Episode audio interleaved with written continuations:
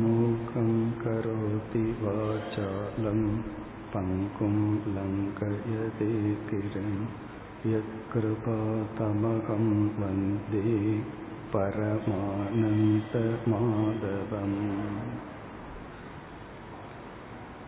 பகவத்கீதையில் பதினைந்து அத்தியாயங்களின் சாராம்சத்தை பார்த்து முடித்துள்ளோம். இம்முறை நாம் பதினாறு பதினேழு இந்த இரண்டு அத்தியாயங்களின் மைய கருத்தை சாராம்சத்தை பார்க்க இருக்கின்றோம். பதினைந்தாவது அத்தியாயத்தில் புருஷோத்தம யோக என்ற தலைப்பில் பரபிரம்ம தத்துவத்தை பகவான் விளக்கி இதி குஹ்யதமம் சாஸ்திரம் என்று நிறைவு செய்தார். இந்த பதினைந்தாவது அத்தியாயத்தில் மிக இரகசியமான ஒரு சாஸ்திரம் உபதேசிக்கப்பட்டது. இதை அறிந்தவன் கிருத கிருத்யக பவதி, அடைய வேண்டியதை அடைந்து நிறைவை அடைகின்றான் என்ற மோட்ச பலனை பகவான் கூறி பதினைந்தாவது அத்தியாயத்தை நிறைவு செய்தார். இனி வருகின்ற அத்தியாயங்களில் பகவான் இந்த அறிவுக்கு நம்மை தகுதிப்படுத்தும் கருத்துக்களை கூறப் போகின்றார். சாஸ்திரமானது நம்முடைய ஸ்தூல உடலை எப்படி உடல் என்று கூறுகிறதோ அதுபோல நம்முடைய மனதையும் ஒரு உடல், சூக்ஷ்ம சரீரம், சூக்ஷ்மமான உடல் என்று கூறுகின்றது. இந்த நம்முடைய உடலுக்கு நோய், ஆரோக்கியம் என்று இரண்டு அவஸ்தைகள் வருவதை பார்க்கின்றோம்.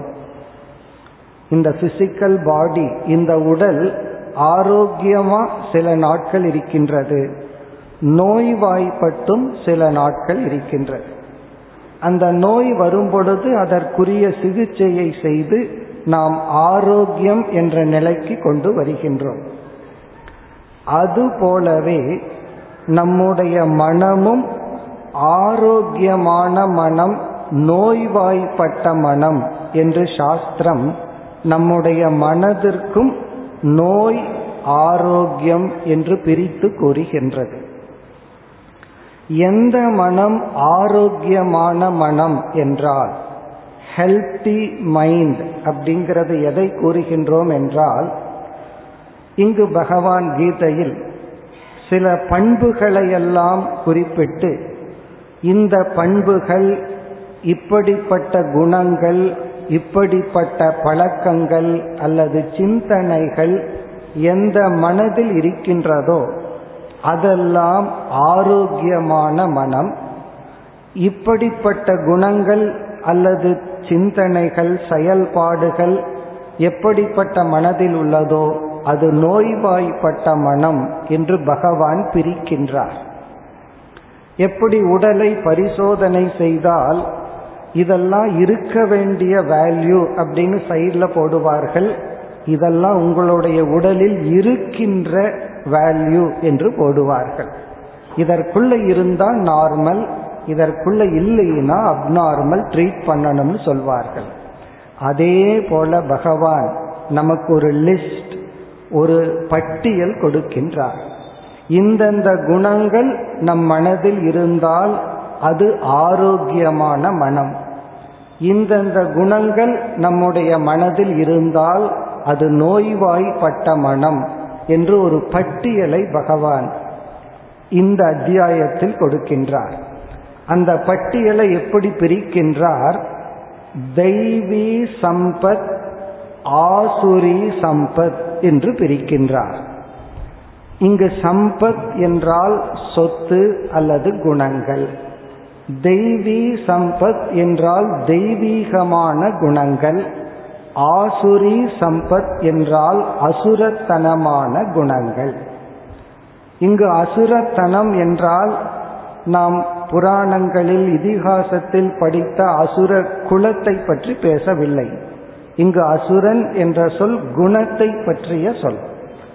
ஆசுரி சம்பத் என்றால் எந்தெந்த தன்மைகள் நம்மிடம் இருந்தால் அது நோய்வாய்ப்பட்ட மனமாகிறதோ அது ஆசுரி சம்பத்.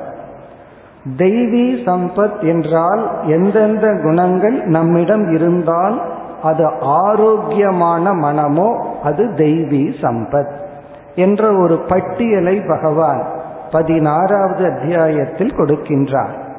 இப்ப இந்த அத்தியாயத்தின் சாராம்சம் தெய்வீக குணங்கள் அசுர குணங்கள் என்று பிரித்து இந்தெந்த குணங்களெல்லாம் மனதில் இருக்க வேண்டும், அப்படி இருந்தால் அது ஹெல்தி மைண்ட் ஆரோக்கியமான மனம். இந்தெந்த தன்மைகள் மனதிற்கு வந்து விட்டால் அது அசுரத்தனமான குணங்கள், அது வந்து ஹெல்தி மைண்ட் அல்ல, அது நோய்வாய்ப்பட்ட மனம். பிறகு இதே கருத்தை தான் பதினேழாவது அத்தியாயத்திலும் முதலில் ஸ்ரத்தையை பற்றி சில முக்கிய கருத்துக்களை கூறி இந்த ஆரோக்கியமான மனம் நோய்வாய்ப்பட்ட மனம் என்பதை பதினாறாவது அத்தியாயத்தில் தெய்வீ சம்பத் ஆசுரி சம்பத் என்று கூறிய பகவான் அடுத்து இரண்டு அத்தியாயத்தில் பதினேழு பதினெட்டு இதில் சத்துவம் ரஜஸ் தமஸ் என்று மூன்றாக பிரித்து இந்தெந்த குணங்களெல்லாம் சாத்விகமான குணங்கள் அது ஆரோக்கியமான மனம், இந்தெந்த குணங்களெல்லாம் ராஜசமான தாமசமான குணம் அது நோய்வாய்ப்பட்ட மனம் என்று பிரிக்கின்றார். இவ்விதம் கீதா சாஸ்திரத்தில் நட்பண்புகளை தெய்வீக குணங்கள் அசுர குணங்கள் என்று பிரிக்கப்படுகிறது.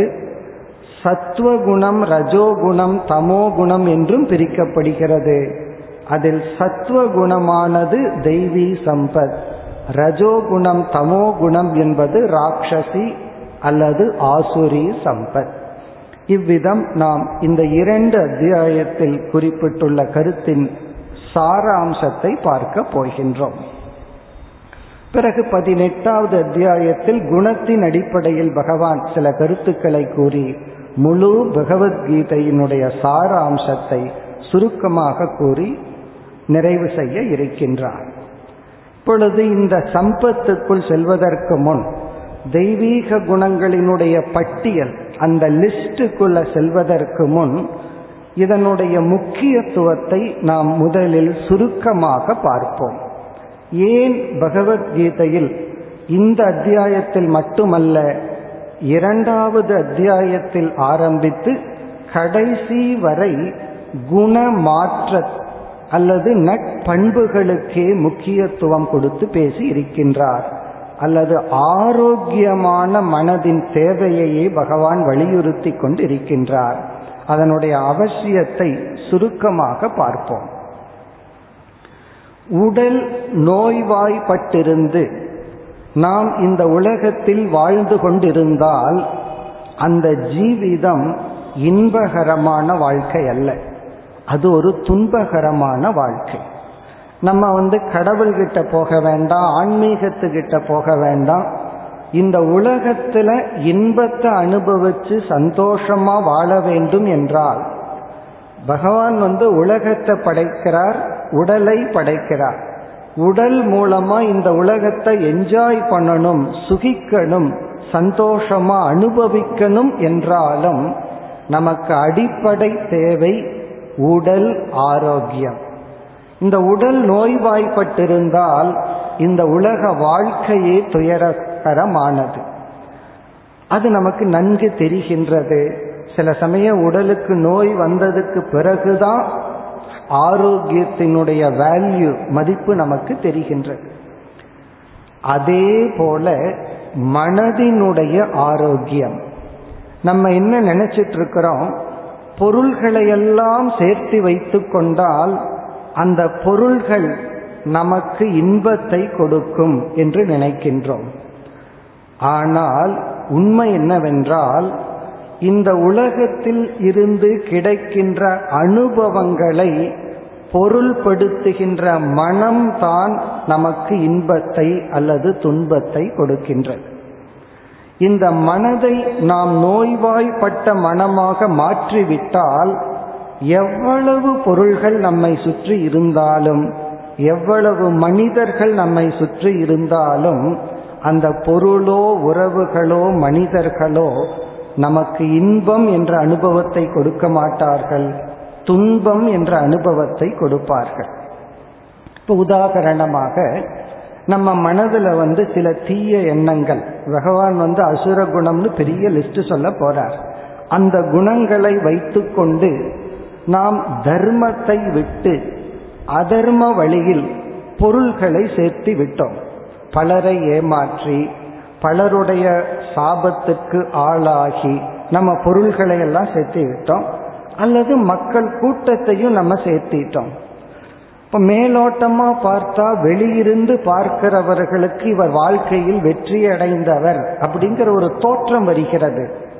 ஆனா உள்ள என்ன நடக்கின்றது என்றால், இவர் என்ன செய்துள்ளார், பலரை ஏமாற்றி பலருடைய சாபத்துக்கு ஆளாகி பொருள்களை சேர்த்துள்ளார். பலரை ஏமாற்றி சம்பாதிக்கப்பட்ட சொத்தை இவர் அனுபவிக்கும் பொழுது இவருடைய மனதிற்குள் என்ன ஏற்படுகிறது, இவருக்கு தெரியாமல் சப்கான்சியஸ் மைண்ட், ஆழ்ந்த மனதில் என்ன ஒரு பதிவு வருகின்றது, நான் எப்படி நம்பிக்கை துரோகம் செய்து ஏமாற்றினேனோ அதுபோலதான் என்னை என்னிடம் இருப்பவர்களும் ஏமாற்றுவார்கள் என்று அந்த ட்ரஸ்ட், நம்பிக்கை நம் மனதிலிருந்து சென்று விடுகிறது. யாரிடத்தில், யாரோ இடத்தில் அல்ல, யாரை நம்மை காவலாளிகளா வச்சோமோ, யாரை நம்ம நண்பர்களாக உறவினர்களாக வச்சோமோ அவர்களிடத்திலே மனதிற்கு நம்பும் சக்தியை மனம் இழந்து விடுகின்றது. அப்ப நம்ம என்ன செய்தோம், அசுரத்தனமான குணத்துடன் பொருள்களை சேர்த்திட்டோம். ஆனா அதை அனுபவிக்க நம்ம தயாரா இல்லை. நம்ம மனதில் வர்ற முதல் உணர்வு வந்து பயம் என்ற உணர்வு. அதனாலதான் இந்த அத்தியாயத்துல பகவான் அசுர குணம் தெய்வீக குணம்ங்கிற லிஸ்ட்ல முதல் தெய்வீக குணம் அபயம் என்று ஆரம்பிக்கின்றார். அபயம் அப்படிங்கறதா தெய்வீக குணம் ஆரம்பிக்கிறார். பிறகு அசுர குணம் என்னன்னா பயம்ங்கிறதா அசுர குணம். புராணங்களிலும் கூட ஒரு அசுரன் வந்து பெரும் தவம் செய்வான், பெரும் தவம் செய்து பகவானே காட்சி வந்து வருவார், ஒரு தேவனே வந்து முன் நிற்பான். அவன் கேட்கிற முதல் கேள்வி, எனக்கு இவனிடத்திலிருந்து இதனிடத்திலிருந்து மரணம் வரக்கூடாது. அப்படின்னா என்ன ஆயிருக்குன்னா, அந்த தேவதையே முன் வந்து நின்றவுடனும் அவன் மனதில் தோன்றிய முதல் உணர்வு பயம். நான் மரணத்தை அடைந்து விடுவோன், என்னை யாராவது அழித்து விடுவார்களா அப்படிங்கிற பயம்தான் வந்திருக்கு. எதற்கு பிறகுனா பெரும் தவத்திற்கு பிறகு. அப்ப இந்த அசுர குணத்தினால் நம்ம பொருள்களை மனிதர்களை சேர்த்தி கொள்ளலாம், அதை அனுபவிக்கின்ற நம்புகின்ற மனதை நாம் இழந்து விடுவோம்.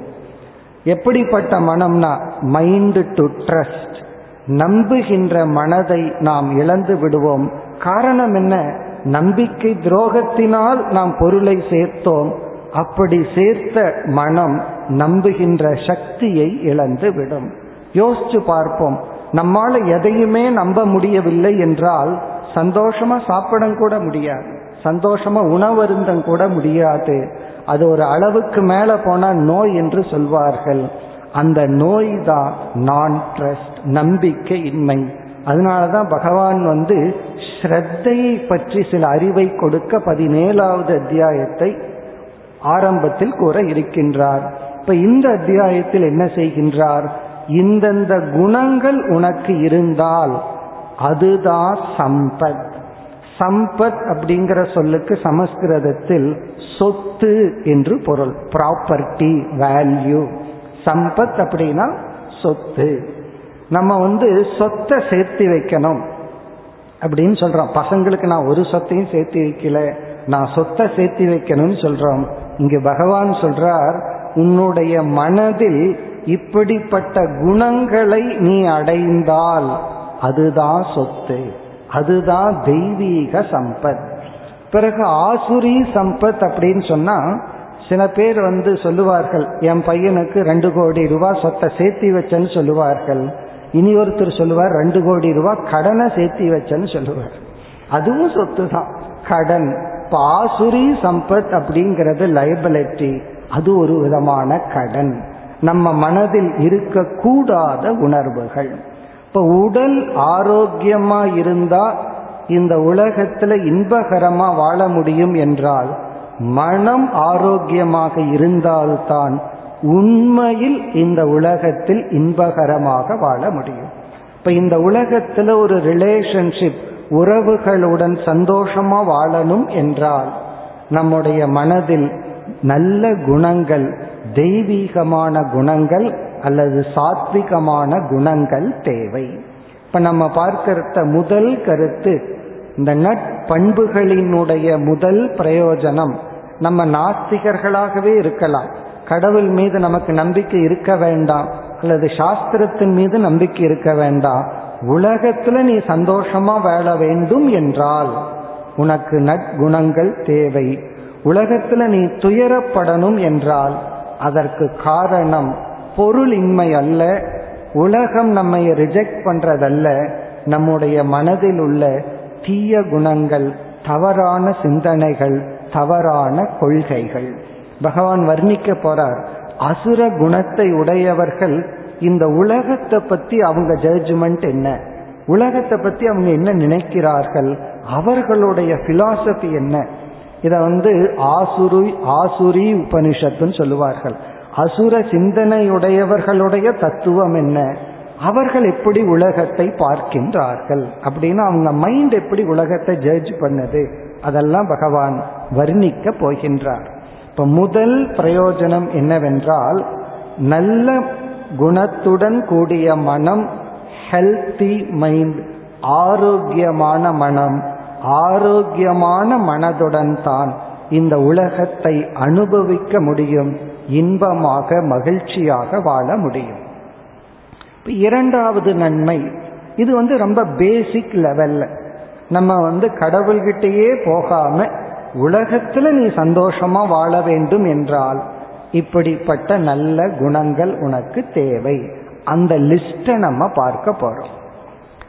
பிறகு இரண்டாவது பிரயோஜனம், நல்ல குணங்களுடன் நாம் இருந்தால் நம் உடலிலிருந்து வருகின்ற செயல், நம்முடைய சொல்லிலிருந்து வருகின்ற செயல், நம்முடைய மனதிலிருந்து உருவாகின்ற எண்ணங்கள், செயல், இவைகளெல்லாம் நம்மையும் ஹிம்சைப்படுத்தாமல் மற்றவர்களையும் ஹிம்சைப்படுத்தாமல் அமையும். மற்றவங்களையும் துயரப்படுத்த மாட்டோம், நம்மையையும் துயரப்படுத்த மாட்டோம். இப்ப மன்னித்தல் அப்படிங்கிறது தெய்வீக குணம்னு பகவான் சொல்ல போறார். இந்த மன்னித்தல்ங்கிற குணம் நமக்கு சந்தோஷத்தை கொடுத்து மற்றவர்களுக்கு சந்தோஷத்தை கொடுக்கும். கோபமின்மை, அக்ரோதம் அப்படிங்கிறது தெய்வீக சம்பத்துன்னு சொல்லுவார். இப்ப கோபப்படாம இருக்கிற குணம் நமக்கு நன்மையை கொடுத்து மற்றவர்களுக்கும் நன்மை, இன்பத்தை அல்லது ஹிம்சை செய்யாமல் காக்கிறது. ஆனா அசுர குண லிஸ்டிலேயே ஃபர்ஸ்ட் பகவான் சொல்றது வந்து மற்றவர்களை துன்புறுத்துதல். இப்ப தெய்வீக குணம் இருப்பவன் தன்னையும் மற்றவர்களையும் துயரப்படுத்தாமல் வாழ்கின்றான். அதனுடைய பலன் சாஸ்திரம் வந்து தர்மம் என்று சொல்கின்றது. தர்மம் என்றால் இங்கு புண்ணியம். இங்க புண்ணியம்ங்கிற பலன் எப்பொழுது கிடைக்கிறதுன்னா, உடல், சொல், மனம் இதிலிருந்து வெளிப்படுகின்ற செயல்கள், இது நமக்கும் துயரப்படுத்தக்கூடாது, மற்றவர்களையும் புண்படுத்தக்கூடாது, அப்படிப்பட்ட செயல் நம்மிடம் இருந்து வெளிப்பட்டால் அதிலிருந்து வருகின்ற பலன் புண்ணியம். நம்மையும் மற்றவர்களையும் துயரப்படுத்தும் விதத்தில் நாம் செயல்பட்டால் அதிலிருந்து வருகின்ற பலன் பாபம்.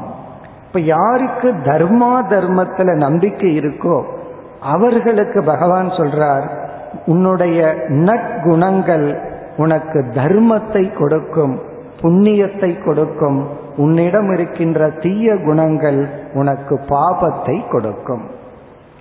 பிறகு சரி, புண்ணியம் பாபத்தினால் என்ன பலன்னா, புண்ணியமானது உனக்கு இன்பத்தை கொடுக்கும், பாபமானது உனக்கு துயரத்தை கொடுக்கும்.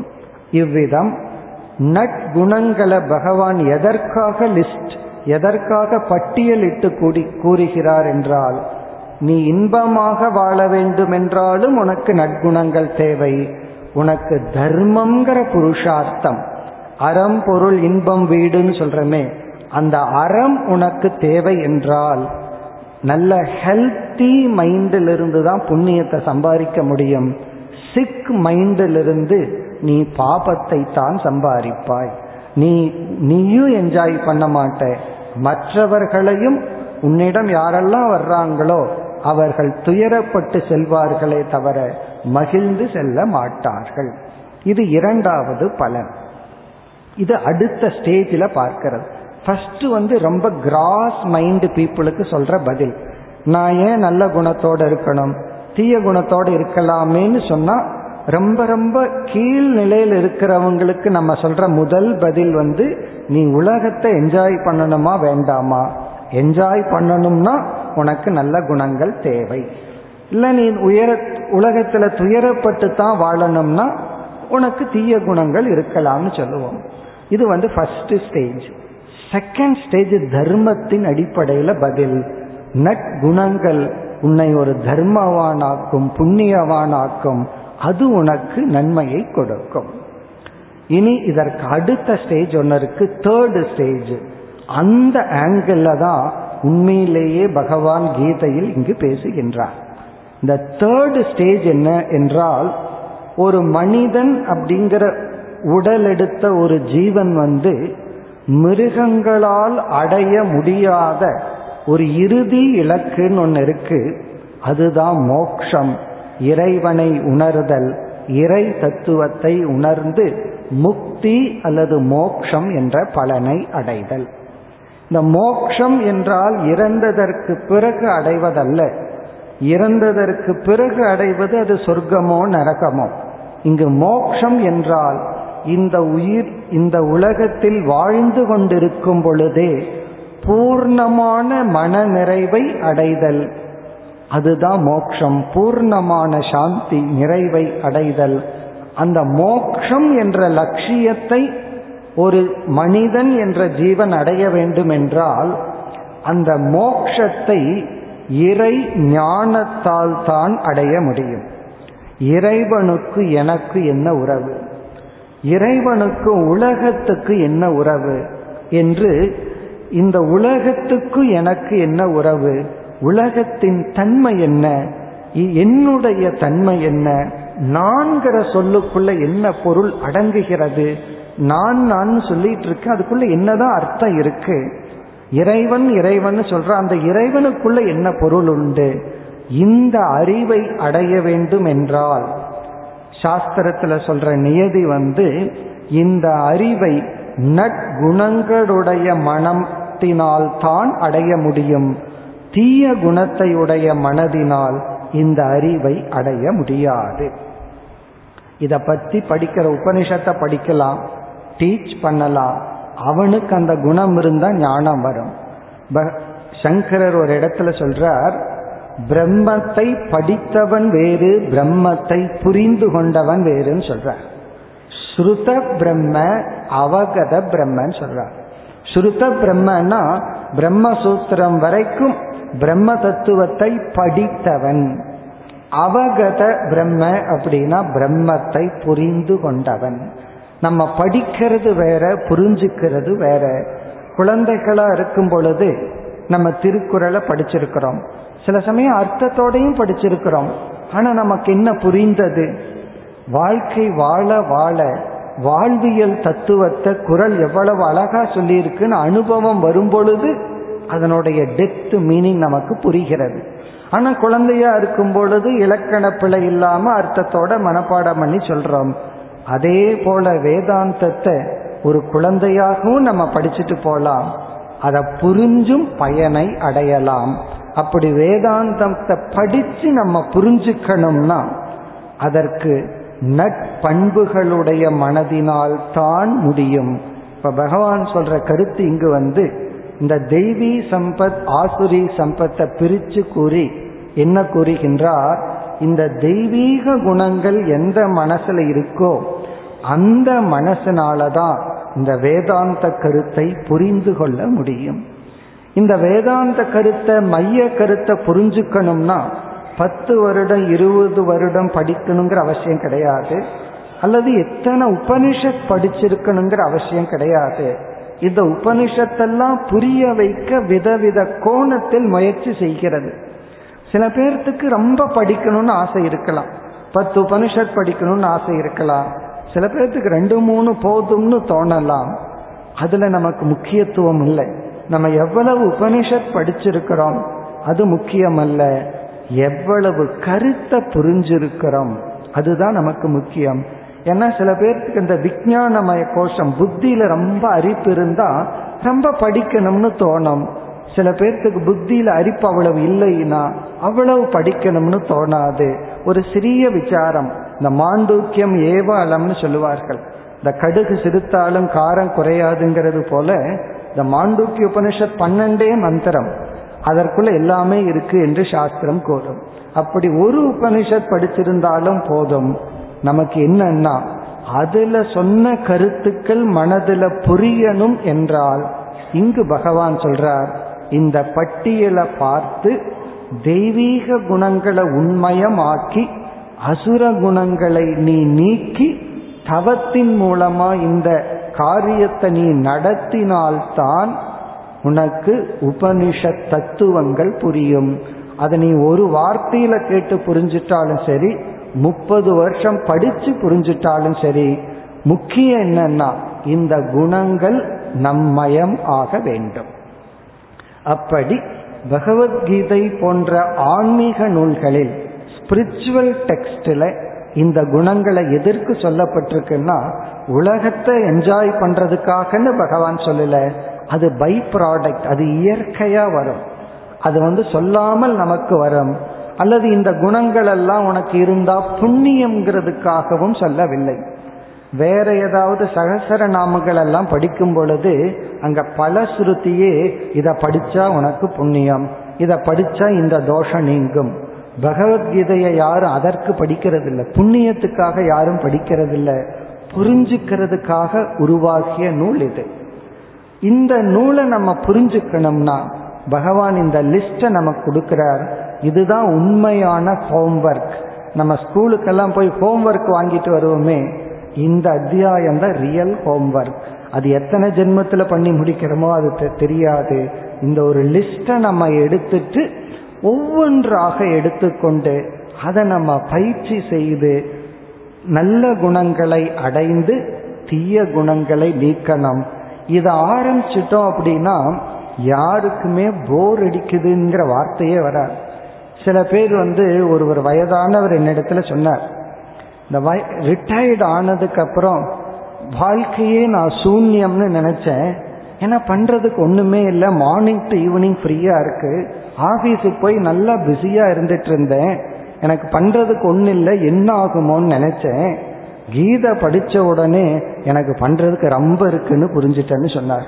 காரணம் என்ன, ஒவ்வொரு வேல்யூ எடுத்து நான் ஒர்க் பண்ண ஆரம்பிச்சா எனக்கு சீக்கிரம் ஆயில் முடிஞ்சிருமோன்னு பயமா இருக்குன்னு சொன்னார். அப்படின்னு என்ன அர்த்தம், இங்க இருக்கிற ஹோம்ஒர்க்கை நம்ம பண்ண ஆரம்பிச்சோம்னா நமக்கு டைம் பத்தாதே தவிர டைம் போகல அப்படிங்கிறது ஒன்று கிடையாது. நமக்கு ஏதாவது முன்னாடி ஒரு ப்ராஜெக்ட் இருந்தா, இப்போ ஒரு கம்பெனி மேனேஜிங் டைரக்டர் இவ்வளவு டேர்ன் ஓவர் அச்சீவ் பண்ணணும் அப்படின்னு வந்துடும், உடனே ஒரு எந்தூசியாசம் வந்துடும், ஒர்க் பண்ணுவோம். அப்போ வந்து அதை அடையிற வரைக்கும் எப்படி இருக்கும்னா ரொம்ப ஒரு ஒரு உற்சாகத்துடன் இருப்போம். ஏன்னா நம்ம முன்னாடி ஒரு ப்ராஜெக்ட் இருக்கு, ஒரு டார்கெட் இருக்கு.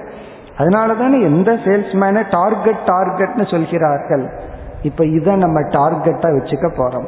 இந்தந்த குணங்கள் எல்லாம் என்னுடைய டார்கெட், இதை நான் அச்சீவ் பண்ணி ஆகணும்னா நமக்கு எந்த கம்பெனியும் வேண்டாம், யாருமே வேண்டாம், நாமே நமக்கு போதும், நாமே ஒர்க் பண்ணி ஒர்க் பண்ணி அதற்கான முயற்சி, அதில் ஒரு தோல்வி, அதில் மீண்டும் ஒரு முயற்சி, அது ஒரு விளையாட்டு போல ஒரு ஸ்போர்ட்ஸ் போல ஆயிரும்.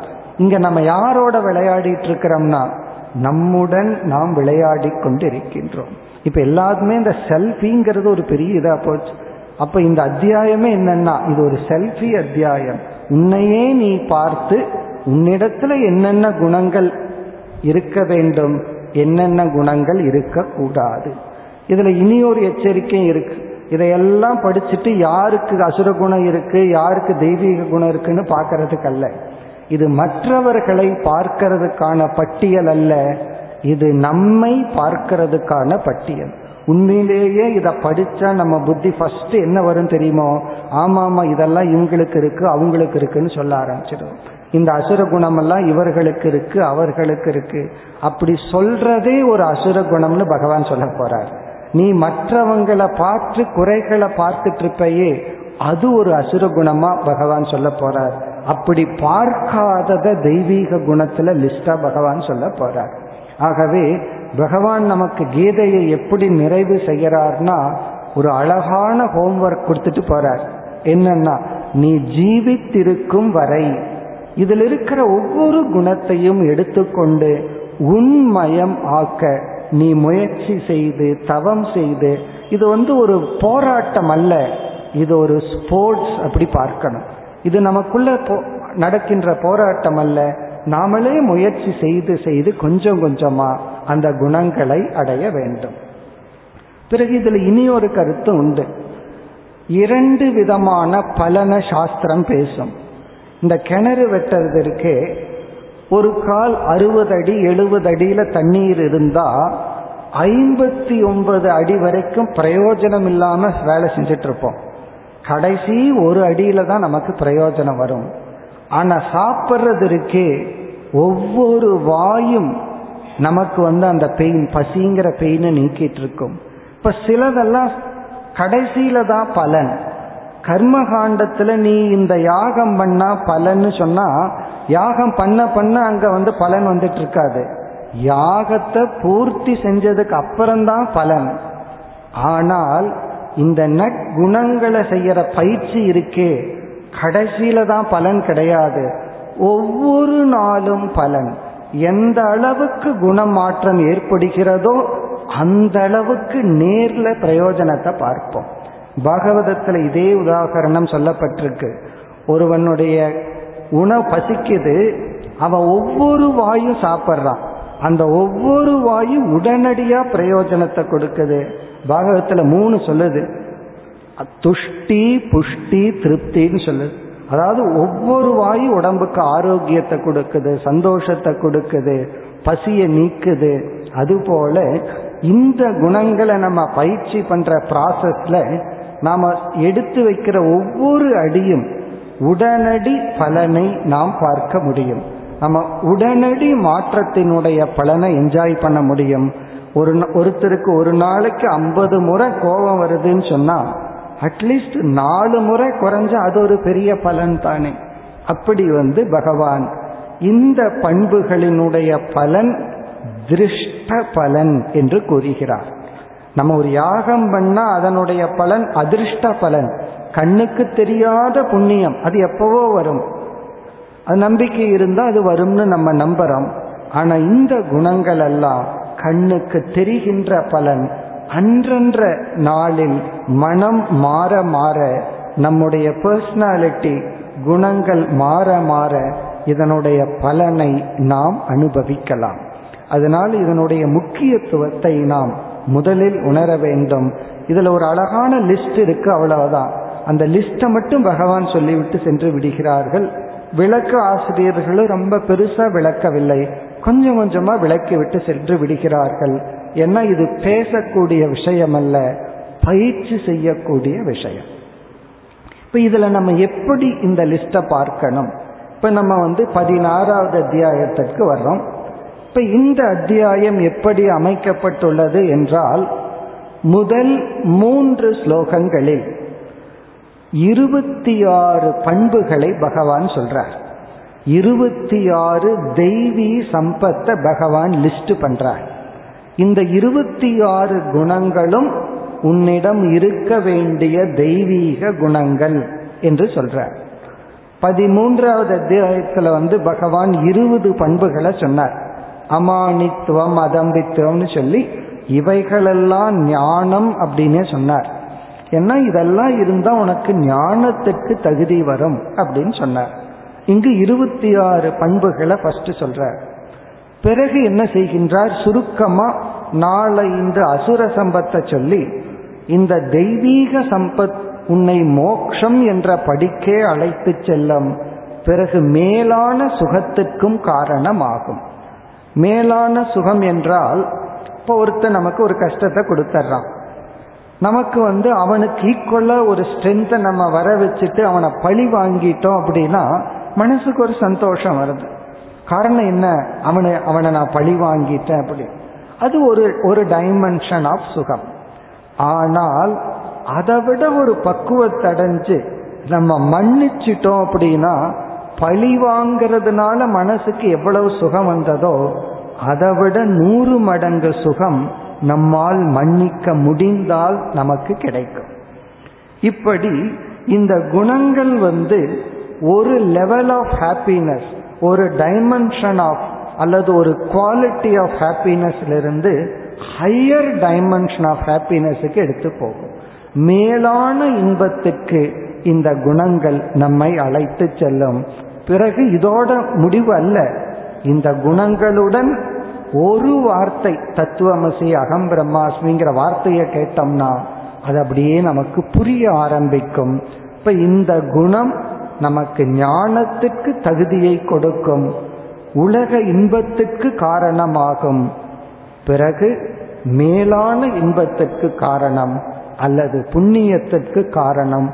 இவ்வளவு முக்கியத்துவம் வாய்ந்த இந்த நட்பண்புகளை அடைவது கடினமான செயல் அல்ல, இது ஒரு விளையாட்டாக எடுத்துக்கொள்ள வேண்டும்.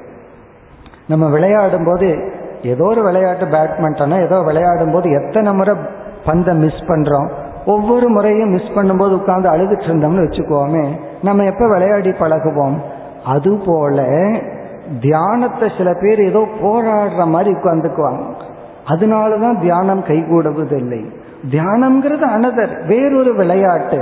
நீ இப்ப போனையா, நான் உன்னை பிடிச்சிட்டு வர்றேன், மறுபடியும் ஒருக்கா இங்க போயிருக்கியா, உன்னை நான் பிடிச்சிட்டு வர்றேன்னு சொல்லி அது வந்து ஒரு மனதிற்குள் விளையாடுற ஒரு ஸ்போர்ட்ஸா எடுத்துட்டோம் அப்படின்னா பிறகு கொஞ்ச நாள்ல நமக்கு பொழுதுபோகலிங்கிறது ஒண்ணு கிடையாது, நமக்கு லட்சியம் இல்லைங்கிறது ஒண்ணு கிடையாது, வாழ்க்கை என்ன ஆகும், நான் தனிமைப்படுத்திட்டனே, எனக்கு அடையிறதுக்கு ஒண்ணு இல்லையே அப்படிங்கிறது ஒண்ணு கிடையாது. காரணம் என்ன, எனக்கு முன்னாடி எவ்வளவோ ப்ராஜெக்ட் இருக்கு. அந்த பெரியவர் சொன்னது உணர்ந்து சொன்னார், எப்ப நான் கீதை படிக்க ஆரம்பிச்சனோ அப்பொழுது ரிட்டையர் ஆனதுக்கு அப்புறம் ஒரு சூன்யமான வாழ்க்கைன்னு நான் நினைச்சேன், ஆனா அது அப்படியே ஆப்போசிட்டா மாறிடுது. நான் முன்ன விட ரொம்ப எந்தூசியாசமா சந்தோஷமா, எனக்கு முன்னாடி இப்ப எத்தனையோ லட்சியங்கள் உண்டு, அதை அடையிறதுக்கான இப்பொழுதுதான் எனக்கு இளமை வந்ததுன்னு சொன்னார். வயதில் முழுமை, மனதில் இளமை. காரணம் என்ன, எனக்கு முன்னாடி அழகான லட்சியங்கள் இருக்கின்றது, அது போராடி பெறுவதல்ல, விளையாடி பெறுவது. அப்படி இப்ப நம்ம பார்க்க போற லிஸ்ட் இருக்கே, நமக்கு அதிக காலம் இல்லாததுனால சுருக்கமாகத்தான் நம்ம பார்ப்போம். பிறகு அது உங்களுடைய ஹோம்ஒர்க்கை எடுத்துக்கணும். ஒரு பேட்டர்ன்ல நம்ம விசாரம் பண்ணுவோம், அதே பேட்டர்ன்ல நம்ம சிந்திச்சு கருத்துக்களை எடுத்துக்கொண்டு பிறகு நம்ம பயிற்சிக்கு கொண்டு வர வேண்டும். எந்த ஒரு பயிற்சியுமே ரைட் திங்கிங்ல இருந்து தான் வரும், அதனால இதை இப்பொழுது முறையாக நம்ம புரிந்து கொள்ள வேண்டும். இப்ப எப்படி என்றால், முதல்ல இருபத்தி ஆறு வேல்யூஸ், அதுல வந்து பகவான் தெய்வீ சம்பத்துன்னு சொல்றார். ஆனால் அசுர சம்பத்து தெய்வீக சம்பத்தை நம்ம படிச்சு பார்த்தா பிரிக்க முடியாம மிக்ஸ் ஆகி இருக்கும். இங்க தெய்வீக சம்பத்துல பகவான் என்ன சொல்ல போறார், அக்ரோதம்னு சொல்லுவார். கோபப்படாமல் இருத்தல் தெய்வீக சம்பத்துன்னு நம்பர் ஒரு லிஸ்ட்ல சொல்லுவார். அசுர சம்பத்துல என்ன சொல்ல போறார், கோபப்படுதல் அசுர சம்பத்துன்னு சொல்லுவார். அதனால ஏதோ ஒன்றை படிச்சா அதுவே போதும், அதனுடைய ஆப்போசிட் அது. அதே போல அசுர சம்பத்தை பகவான் வர்ணிக்கும் பொழுது அது அப்படியே தலைகீழா திருப்பி பார்த்தோம் அப்படின்னா தெய்வீக குணம். அதனால ரெண்டு லிஸ்ட்னு சொல்றதை விட ஒரே ஒன்று தான் ஒரு கோணத்துல பார்த்தா பாசிட்டிவா பார்த்தா தெய்வீக குணம், அதுவே ஆப்போசிட்டா பார்த்தா அது அசுர குணம். அதனால உண்மையிலேயே ரெண்டு கிடையாது, ஒன்றுதான். அந்த ஒன்றே ஒரு கோணத்தை, ஒரு கோணம்னா கோபப்படுதல் அசுர குணம், கோபப்படாமல் இருத்தல் தெய்வீக குணம். தானம் அதை சொல்ல போறார் தெய்வீக குணம்னு. தானம்ங்கிறது தெய்வீக குணம்னா உடனே நம்ம புரிஞ்சுக்கலாம், பகவான் சொல்ல போறார் லோபம் அப்படிங்கிறது அசுர குணம், யாருக்கும் ஷேர் பண்ண கூடாதுங்கிற எண்ணம் அசுர குணம், நம்ம ஷேர் பண்ணணும் பகிர்ந்துக்கணும்ங்கிறது தெய்வீக குணம். இப்படி வந்து முதல் மூன்று ஸ்லோகத்தில் இருபத்தி ஆறு தெய்வீக குணம் சொல்றார். பிறகு அதே தான் ஆப்போசிட்டா ரிப்பீட் ஆக போகுது. பிறகு என்ன சொல்லுவார், தெய்வீக குணத்தின் பலன் இது, அசுர குணத்தின் பலன் இது என்று சொல்லி பிறகு அர்ஜுனனை சற்று சமாதானப்படுத்தி உனக்கு நல்ல குணங்கள் எல்லாம் இருக்கு என்று சொல்லி, நான் தெய்வீக குணத்தை கீதையில் இதுவரை அதிகமாக கூறியுள்ளேன், இரண்டாவது அத்தியாயத்துல உபதேசத்தை ஆரம்பிச்சதிலிருந்து இதுவரை ரொம்ப தெய்வீக குணத்தை கூறியிருக்கேன், இந்த அத்தியாயத்துல நான் அசுர குணத்தை விளக்கமாக கூறுகிறேன். என்ன சில சமயம் எந்த ரோட்ல போகணுங்கிறத கிட்ட ஒருத்தர்கிட்ட கேட்டா அவர் இதுல போகாதீங்க அதுல போகாதீங்கன்னு சொல்லி இதுல போகணும்னு சொல்லுவார். ஆகவே இந்த அத்தியாயம் முழுவதும் நான் அசுர குணத்தை விளக்கமாக சொல்ல போகிறேன்னு சொல்லி முதல் மூன்று ஸ்லோகம்தான் தெய்வீக குணங்கள், மீது எல்லாமே அசுர குணத்தை பகவான் வர்ணித்து அவங்களுடைய தன்மை என்ன, எப்படி பேசுவார்கள், அவர்களுடைய கொள்கை என்ன, அவர்களுடைய பிலாசபி என்ன, அப்படி வாழ்பவர்களுடைய இறுதி நிலை என்ன, பிறகு நான் அவர்களை என்ன செய்யறேன், இதெல்லாம் பகவான் சொல்லி பிறகு அத்தியாயத்தின் இறுதியில் நான் ரொம்ப அசுர சம்பத்தை சொல்லிட்டேன், சுருக்கமா மூன்றுல நான் முடிக்கிறேன்னு சொல்லி மூன்று அசுர குணத்தை சொல்லி கடைசியில சாஸ்திரத்தின் மகிமையை சொல்லி இந்த அத்தியாயத்தை பகவான் நிறைவு செய்வார். அப்படி பதினாறாவது அத்தியாயத்தை பார்த்தோம்னா நமக்கு வந்து கம்ப்ளீட் ஹோம்வொர்க் லிஸ்ட்னு புரிஞ்சுக்கிறோம், தெய்வீக குணங்கள் அசுர குணங்கள். இப்போ நம்ம இதை எப்படி பார்க்க போறோம், எல்லா குணங்களையும் நம்ம விரிவா பார்க்க முடியாது, சில குணங்களை சற்று விரிவா பார்ப்போம், சில குணங்களினுடைய லட்சணத்தை மட்டும் நம்ம பார்ப்போம். எந்த ஒரு குணத்தையும் நம்ம எப்படி எடுத்துட்டு ஆராய்ச்சி பண்ணணும் அப்படின்னு ஒரு சிறிய குழு கிடைச்சதுன்னு சொன்னா, எப்படி கணக்கில் வந்து ஒரு ஃபார்முலா தெரிஞ்சிடுச்சுன்னா அதை வச்சு எத்தனையோ ப்ராப்ளத்தை சால்வ் பண்றோம். அதே போல இந்த தெய்வீக குணம் அசுர குணத்தை நம்ம எப்படி படிச்சு புரிஞ்சுக்கணும் அப்படிங்கிறதுக்கு வித்யாரண்ய சாமி ஒரு ஒரு க்ளூ கொடுத்திருக்கார், ஒரு சாஸ்திரத்தை ஆராய்ச்சி செய்கின்ற ஒரு மெத்தடை கொடுத்திருக்கார். அது என்னவென்றால், எந்த ஒரு வார்த்தை ஏதாவது ஒரு வேர்டை எடுத்து ஒருத்தருக்கு புரிய வைக்கணும் அல்லது அந்த வார்த்தையினுடைய மைய கருத்தை நம்ம புரிஞ்சுக்கணும் அப்படின்னா அதுல ஃபர்ஸ்ட் நம்ம எப்படி அதை பார்க்கணும்னா டெஃபனிஷன், லட்சணம். எந்த ஒரு வேர்டு எடுத்துட்டாலும் அதனுடைய லட்சணம் என்னன்னு பார்க்கணும். இப்ப வந்து ஃபர்ஸ்ட் வந்து பகவான் வந்து அபயம்னு சொல்ல போறார். இப்ப அபயம்னா அதனுடைய டெஃபனிஷன் என்ன, கோபம், கோபத்தினுடைய லட்சணம் என்ன, தானம், தானத்தினுடைய லட்சணம் என்ன, தயா, தயைனா கருணை, கருணையினுடைய டெஃபனிஷன் என்ன. இப்படி நம்ம ஒரு தெய்வீக சம்பத்தை புரிஞ்சுக்கணும்னா ஃபர்ஸ்ட் நம்ம ஃபோக்கஸ் வந்து அதனுடைய லட்சணம் என்ன அப்படின்னு பார்க்கணும். இதெல்லாம் எதற்குன்னா நமக்கு ஹோம்ஒர்க்காக, ஏன்னா நம்ம எல்லாத்தையும் பார்த்துட முடியாது, சிலதைத்தான் நம்ம வந்து சாம்பிளா பார்க்க போறோம். அதுல ஃபர்ஸ்ட் நம்மளுடைய அப்ரோச் வந்து லட்சணம். இரண்டாவதா பார்க்கிறது வந்து காரியம். காரியம்னா விளைவு. இந்த குணம் நம்மிடம் இருந்தால் அதனுடைய விளைவு எப்படி இருக்கும் அப்படிங்கிறத சிந்திக்கணும். இப்ப வந்து பயம் அப்படிங்கிறத நம்ம ஆராய்ச்சி பண்ண போறோம். ஃபர்ஸ்ட் அந்த பயத்தினுடைய டெஃபினிஷன் என்ன, இரண்டாவது வந்து அதனுடைய விளைவு என்ன. பிறகு வந்து இப்போ உதாரணமா தானம் எடுத்துக்கலாம் அல்லது தயைன்னு எடுத்துக்கலாம், கருணை, கருணையினுடைய டெஃபினிஷன் என்ன. கருணைங்கிற குணம் இருந்தா அதனுடைய அவுட்கம், அதனுடைய காரியம்னா அதனுடைய அவுட்கம் என்ன, அதை நம்ம யோசிக்கணும்.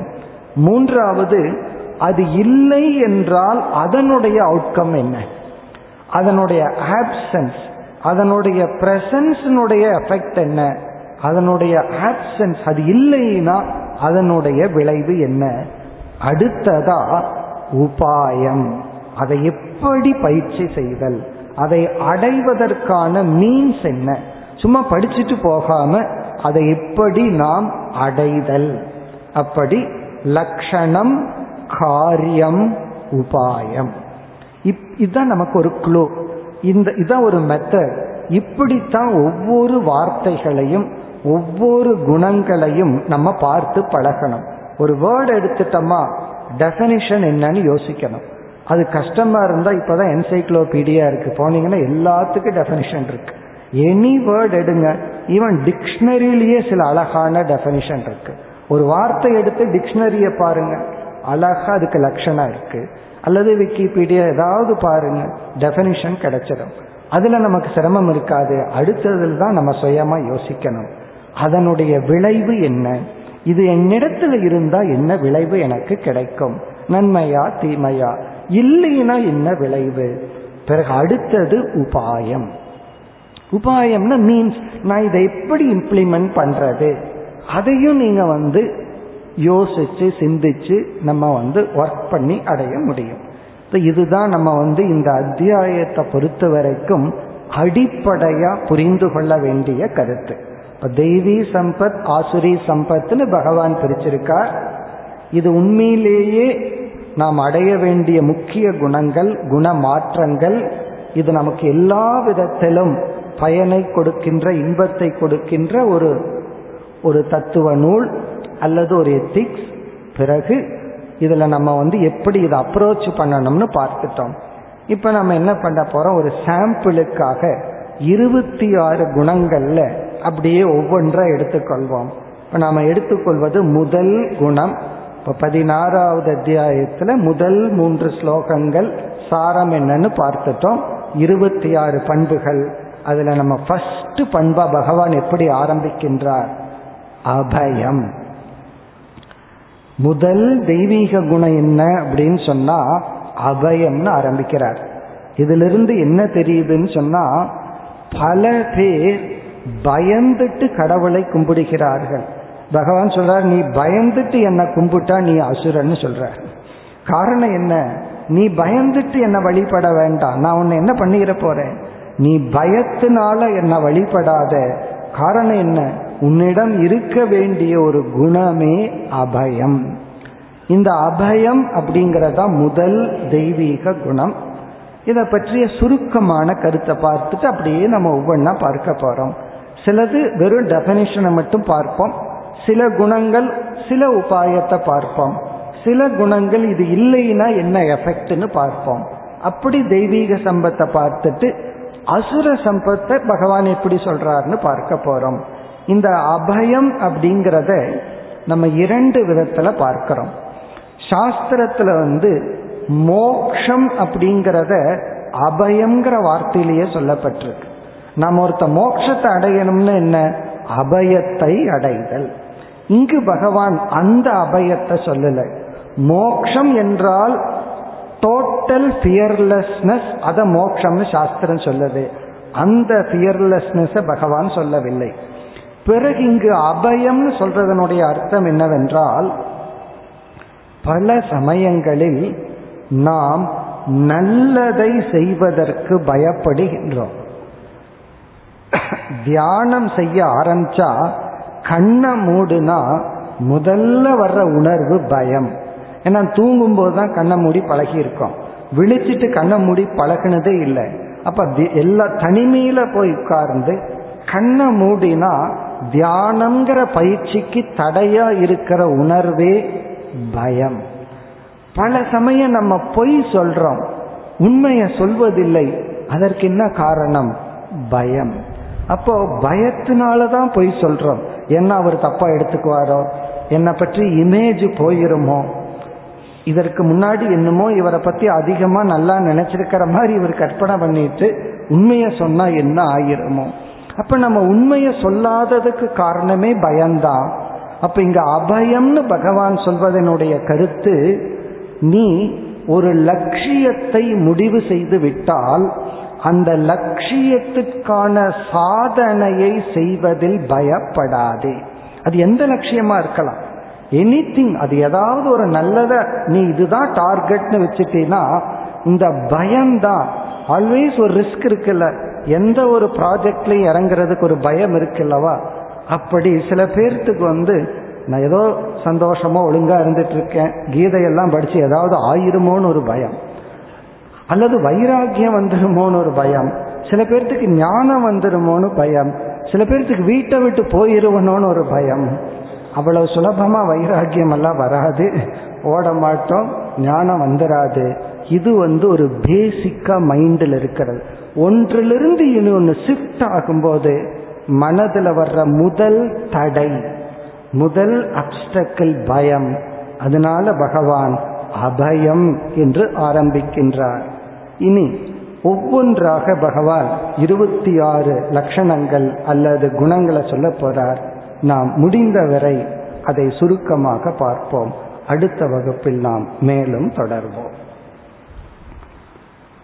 ஓம் பூர்ணமத பூர்ணமிதம் பூர்ணாத் பூர்ணமுதச்யதே பூர்ணஸ்ய பூர்ணமாதாய பூர்ணமேவாவசிஷ்யதே. ஓம் சாந்தி சாந்தி சாந்தி.